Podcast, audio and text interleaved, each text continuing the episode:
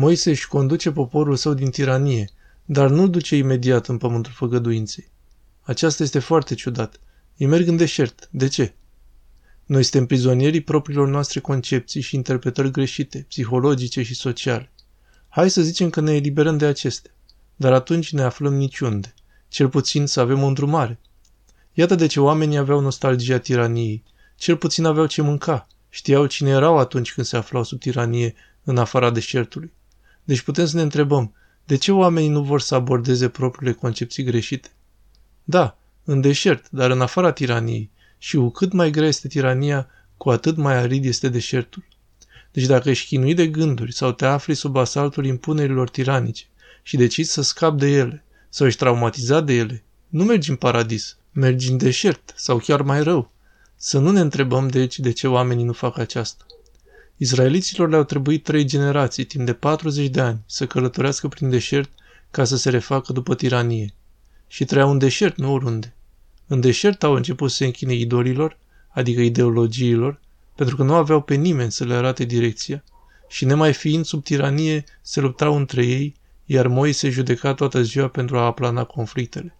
Ce mai? Aceștia au început să se închine falșilor idoli, iar Dumnezeu, văzând aceasta, le-a trimis șerpi veninoși pentru a-i mușca. Amuzant! Scăpați de tiranie, ajung în deșert, se luptă ideologic între ei și șerpii vin peste ei. Și îi mușcă și îi mușcă. Într-un final sătui se duc la Moise și îi zic, du-te la Dumnezeu să ne scape de șerpii cei răi. Iar acesta din urmă acceptă și se duce să vorbească cu el. Și răspunsul lui Dumnezeu este foarte straniu. Este una din acele situații ciudate care poate fi o nebunie sau este un adevăr. Acestea sunt cele două opțiuni. Nu este ceva searbăt sau previzibil. Este o nebunie sau un adevăr. Și am putea spune că este o nebunie, dar nu contează. După ce Moise vorbește cu Dumnezeu, ne-am așteptat ca acesta să străpească șerpi. Dar nu se întâmplă asta. El zice, du-te și fă din bronz o copie a unui șarpe și a unui toiag și pune copia pe toiag și înfige în pământ.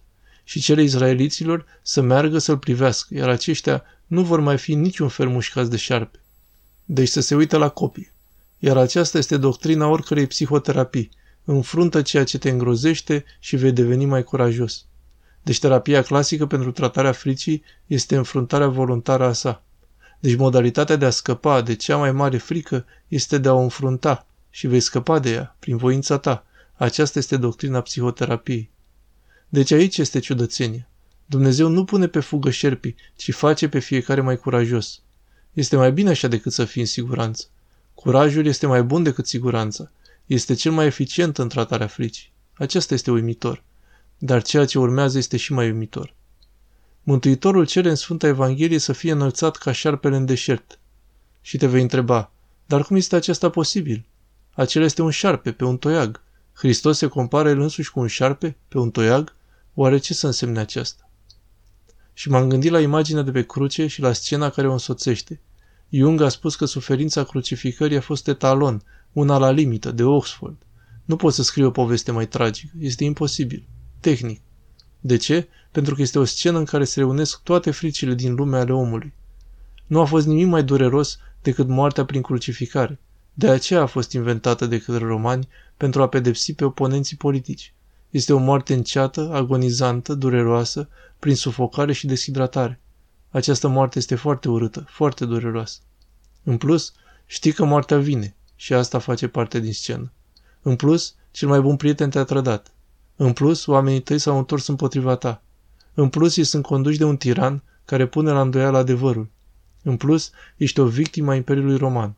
În plus, ești cu totul nevinovat. În plus, toți știu ce se întâmplă. În plus, aceștia aleg să elibereze un criminal de la acest supliciu, deși știu că el este un criminal, iar tu ești nevinovat.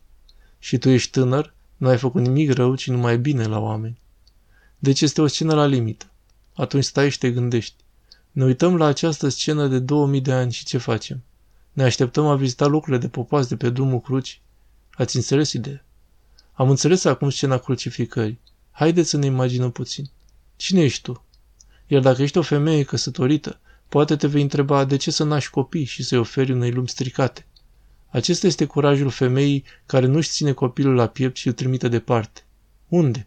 Eventual la moarte și distrugere. Du-te, lasă-mă, descurcă-te în lume.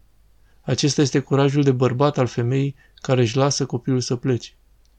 Ești un pilot și te îndoiești de adevăr și mergi cu turma mai departe.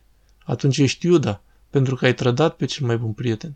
Tu ești gloata, tu ești criminalul, toate acestea ești tu. Privești la toate acele lucruri pe care le urăști și ești îngrozit de ele. Dar nu este șarpele, ci cei mai periculoși șerpi adunați la oaltă.